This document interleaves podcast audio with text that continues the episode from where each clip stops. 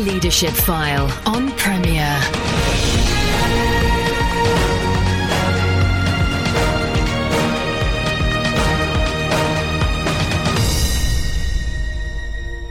Welcome to the Leadership File Conversations that Change the Way You Lead. I'm Andy Peck. This week we're going to look at how a leader cares for themselves. It's a topic that's fraught with dangers. Of course, we're aware that Christian leaders need to take up their cross daily to follow Christ. Self denial is a given. We are aware too that some leaders can be unhelpfully introspective and self focused. But being aware of those dangers, it's still very true that a degree of self care is necessary.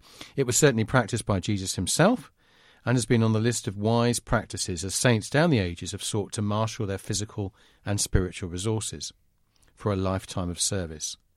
Joining me to talk about this topic is Marcus Honeysett, whose charity, Living Leadership, was partly set up to encourage church leaders to be wise in their approach. So, welcome back to Leadership File, Marcus. Thanks, Andy. It's nice to be back. So, um, first, congratulations. Living Leadership is now 10 years old. You started just before this radio show uh, was first aired. Where did those 10 years go? Indeed. So, uh, now I've read some leadership gurus who argue that as much as 50% of a leader's time needs to be on learning, self care, and personal reflection. That sounds a little high to me, but you would agree it's an important thing to do. Yes, I certainly would. I don't know about uh, percentages, but there's an undeniable link between flourishing in leadership and the care that we give to our hearts. If, as leaders and pastors, we're walking closely with the Lord and we're walking closely with others who sustain us while we're giving out, then we'll be spiritually healthy. And if we're not, the chances of burnout really soar through the roof because we start to give not out of the overflow of what God's doing in us, but out of our emptiness. And that's unsustainable, but I think it's pretty common. Yeah, yeah. So we're going to, um, in the course of our conversation, I'm sure, reflect a little bit on on the way in which you and the charity Living Leadership have been working to try and support church leaders to develop mindsets and lifestyles that are sustainable in the long term. Um, and we've and we've spoken of this before in the leadership file, but uh, if you compare the kind of issues um, that came up ten years ago when you started the charity, I wonder um, whether they're the kind of similar things ten years later, or whether maybe your insights have, have changed as you've been mixing with with church leaders, etc. I think there are some encouragements compared with 10 years ago. I do meet more and more pastors who recognize they need to give time to receiving spiritually from the Lord in order to have healthy ministries. And I meet more and more who are thinking very carefully about the dangers of sacrificing family for church every time there's an urgent pastoral call. Uh, that's a good thing. Um, one thing I don't think we see is very much different to 10 years ago is that many churches simply don't identify and resource leadership before they need extra capacity. I think, if anything, that's become worse. And the consequence of that is leaders are always pushed to the outside edge of what it's possible to do. And when you don't have margins in your life, then what goes is uh, your worship life, your prayer life, um, your uh, walking with the Lord in the scriptures, your fasting, uh, your wisdom, and living with no margins is a pretty dangerous and unsustainable place to live a life in Christian leadership. Absolutely. Um, um, I mean, just to supplement your questions and comment to, to, to that, really, um, there have been those who would argue that uh, in order to grow a church, you you appoint staff before you need to. Yeah, there's that kind of principle. Um, but you're also saying that maybe um, we need just for the staff that exists to have a bit more margin in order to uh, to kind of live in a sustainable way. So actually, it's not just about looking for growth, but actually looking for sustainability. One of the interesting things about church growth is that if we don't appoint leaders proactively to need, then exactly the point that your church is growing to the limit of what people can currently do uh, is exactly the same point at which their spiritual life gets squeezed out and there's a balance there that really is is unsustainable. So we need to both look to develop leadership proactively to need. Every rapidly growing church I know in the country is doing that. That's one of the, the key features is looking to develop leaders proactively to need. But making sure that our existing leaders are spiritually well cared for is crucial because if they're not, why should we have confidence that they're going to have anything to feed us with when we come to church on Sunday? So they need to be leading out of a place of uh, habitual walking with the Lord and wisdom. Mm-hmm. Now, I mean, are there any ideas or maxims about self care that have, have strengthened in your thinking as you've worked with church leaders firsthand? Uh, I really believe that we're made up out of our habits. Uh, everybody has habitual ways of doing things. Some are positive in that they work for us, some are negative, they work against us. Uh, when I meet a Christian leader who's running on empty, my very first question to them is What's your job description? Uh, do you know what you're expected to do and not to do? Because in the absence of that kind of clarity, the temptation is always upwards to more and more activity, and that tends to take away from spiritual habits of a healthy uh, walk with the Lord. So let me tell you about uh, one minister that I met uh, several months ago who showed me the list of his responsibilities. And it just went on and on, page after page after page, and it was clearly killing him. But he had no opportunity to change it or to drop things or to scale back. So it's unachievable. It was expected. He had normalized for him and his family and the church the fact that he would try to do the list. And now he couldn't really get out of it. But he was worried uh, that he had colluded in a system that was bound to fail. And the question is, is it going to take him out with it before he gets the chance to, to renegotiate it? One of three things happens in that situation. Either you're going to preactively going to renegotiate it, or you're going to run away from it, or you're eventually going to get destroyed by it and have a heart attack. But in the process, the critical thing is to proactively adopt some systems and structures that make sure your spiritual life is the thing that's keeping you worshipping, receiving from God's word, praying, delighting yourself in the Lord, and you never drift into that stuff. Hmm. Do you think when uh, he presumably had at some point he you know had an interview with the church and they would have said something like you know this is the kind of thing we expect of you? Do you think it was naive of him to have accepted that, or was it a kind of just just the, the, reality of not being aware that actually things take as much time as they do? I think it's probably both and in this case. I think there are many churches and I think whole denominations and streams where the idea of a job description for people in pastoral ministry is unusual. And therefore, you get clear blue water between the expectation of the person who's appointed to do the job and the expectations of everybody else, mm. uh, really quite rapidly. Um, I know folk who either don't have job descriptions or who have messianic job descriptions. yes, indeed. And uh, uh, that's really not a sustainable thing. But you collude in it because you're conscientious, you love the Lord, you love the people, you really want to serve them, and it's after a while that you realize that you have normalized things that are unsustainable.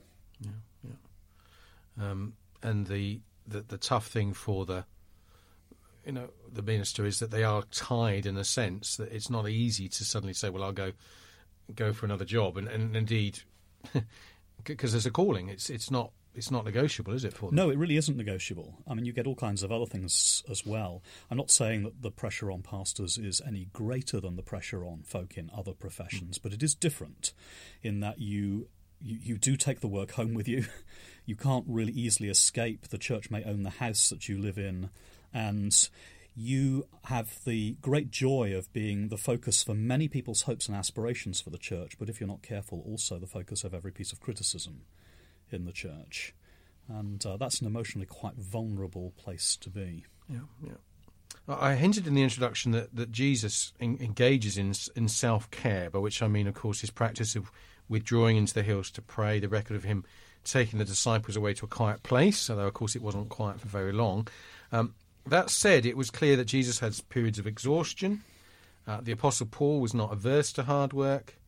So uh, I'm kind of um, leading up to a question about you know those who say Christian ministry is tough, get used to it. This this talk about self care is just uh, is us pandering to those who are already in quite um, quite pampered existence already. Uh, yeah, I'm not quite sure really what the question is out of that, but I suppose the thing I want to say is this that I want my uh, church leader to be the most refreshed, the most uh, vibrant, the most in the scriptures, the person with the liveliest prayer life in the church, the most cared for, because otherwise, why should I have any confidence he's going to have anything to feed me with when I come to church on Sunday? Uh, it's not just Christian ministry that's tough. Christian ministry is tough, but lots of jobs are tough. And, you know, maybe there is an element of attracting sensitive and pastorally minded people who do need to toughen up a bit. We're in a battle after all. But while the pressures might not be greater, I do think that they are different. I think there are some unique pressures on Christian pastors, particularly what I said before, being the focus of every piece of hope for everybody in the church and every piece of criticism. you add on top of that, how many people is a pastor meant to be able to have a meaningful relational connection with? With Jesus, it was 12.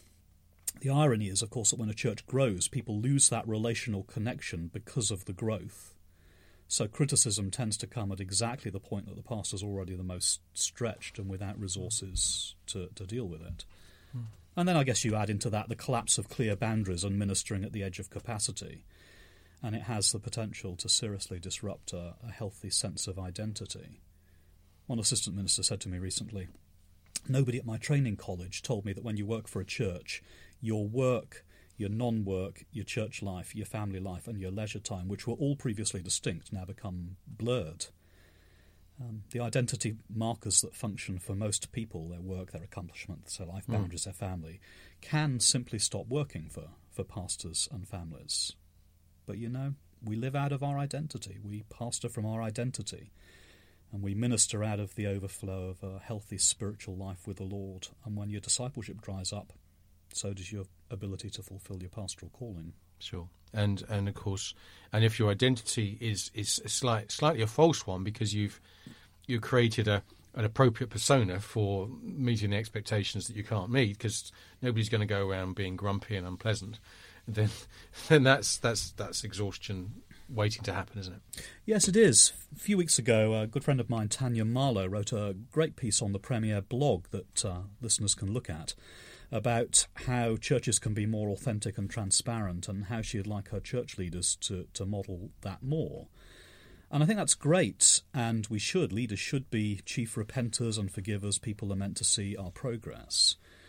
But if you're giving out all the time a lot more than most people to the very limit of your emotional capacity, and you're the sole focus for everything anybody doesn't like in the church, asking for more transparency is a really big ask, you know?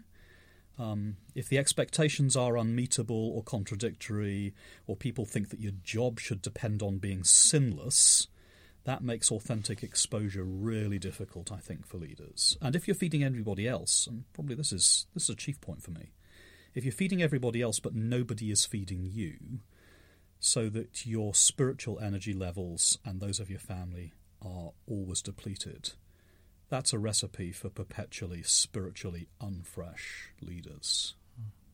Well, you're listening to the Leadership File with me, Andy Peck. I'm joined this week by Marcus Honeysett, who's the founding director of Living Leadership. We'll be back just after this.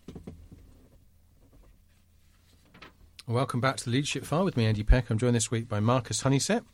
His charity Living, Living Leadership was uh, partly set up to encourage church leaders to be wise in the way they function and uh, particularly in terms of self care. And that's the, the topic of our, uh, our show today. How do we uh, maintain uh, our, our, ministry for the long haul by making sure that we have appropriate um, focus upon God and an appropriate uh, mix of of both what we might call work and play and leisure, etc. And so we're talking about this, and in order to encourage um, our hearts and particularly uh, your heart is listening to this as you seek to, to walk with Christ. So um, you'll be aware, Marcus, that some church members are are sceptical about self care. I've hinted at that uh, before the break.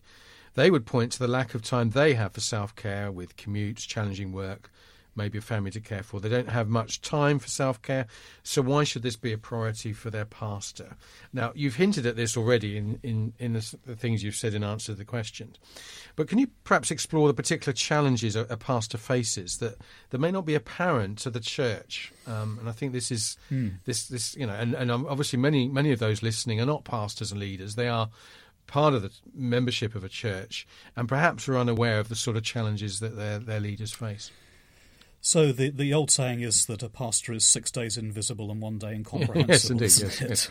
Um, people simply don't know what their pastors do, mm. and um, uh, churches have no idea, for example, how long it takes to prepare a sermon, how long uh, folk are spending in um, uh, confidential pastoral situations in which they are mm. giving out and draining that the church can't and shouldn't know about, how much it is appropriate for them to spend time praying for the ministry during the week. Um, I think that uh, lots of folk think that uh, Christian leaders actually don't do a great deal. The pastor doesn't work as hard as they do, uh, and they're just wrong about that. Uh, pastors work extremely hard, many hours a week. They just do it differently, but frequently at the outside limit of capacity. But I think it comes down to this if you want a church that's full of love, acceptance, transparency, where you can be honest about yourself and your hopes and your struggles with sin, uh, then you have to have leaders who are encouraged in the Lord and not crushed by the weight of responsibility or unmeetable expectations or fear of criticism. If, if, if we want church to be a mirror of God's unconditional love to everybody in it, then the leaders need to be recipients of that uh, as well. If they are not spiritually fresh, if they're rushed off their feet, if they're insecure, if they don't have opportunities to receive input when they're feeding everybody else, if, if they're isolated without supportive, loving teams, do not expect church to be a good experience for you. Mm. It boils down to that at the end of the day. If you want a church that is vibrant and spiritually alive, don't expect it from crushed, isolated leaders. Welcome back to Leadership File with me, Andy Peck. I'm joined this week Marcus Honeysett. So, Marcus, in your work with Living Leadership, would you say you've you've rescued many from burnout?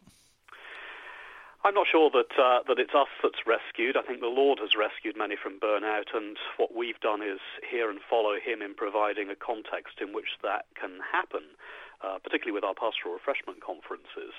But basically, a regular grace oasis does that. It does that when you build it in early in leadership so that your regular expectation is receiving from the Lord. Um, it, it, does it later on when you know that you're kind of on your last legs and all of a sudden you realize there's an opportunity to be encouraged and to receive input. But I guess three things we've noticed over the period would be firstly that regularity of input is key.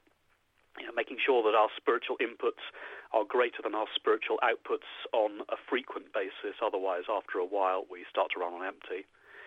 Uh, the second thing would be that depth of real spiritual friendship for leaders and spouses is critical. And we can't do that with what we do at our conferences alone. So, what we do is encourage people to set up small groups for caring for themselves spiritually in between times. And the third thing we've noticed over the period is it's far easier to think about the burnout patterns and needs of pastors than those of their families. And it's easier to think about the needs of married pastors than Christian leaders who are single. Uh, singles and spouses, we think, carry huge burdens, and they get even less input than everybody else. So we want to make a special effort with them and yeah, I think we've seen um, um, a fair degree of success so far.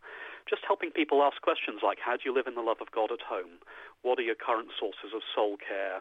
Are they adequate to your needs and those of your family? Just puts it out there on the table and makes people aware that it's okay to not live on the edge of the red zone all the time. Ah, great. Well, thank you. That's, that's super to hear. Um, I mean, it, it's said that weariness can come from, from thriving situations as well as tough ones. And uh, I'm just wondering what proportion of folk that you work with are exhausted because things are going so well, and what proportion are just seeing very little fruit and they feel they're banging their heads against a brick wall. I'm not sure I have uh, percentages for you. Certainly, we see both of those. Um, as I said before, the temptation in ministry is to work without margins in our lives. Uh, we want to be maximally useful to the Lord and His church with the time that He's given us. But the trouble is that that means that we tend to live on the red line all the time, and we establish patterns when we're young in life and leadership that we think are sustainable and will last forever, but they don't last forever, and our energy levels don't last.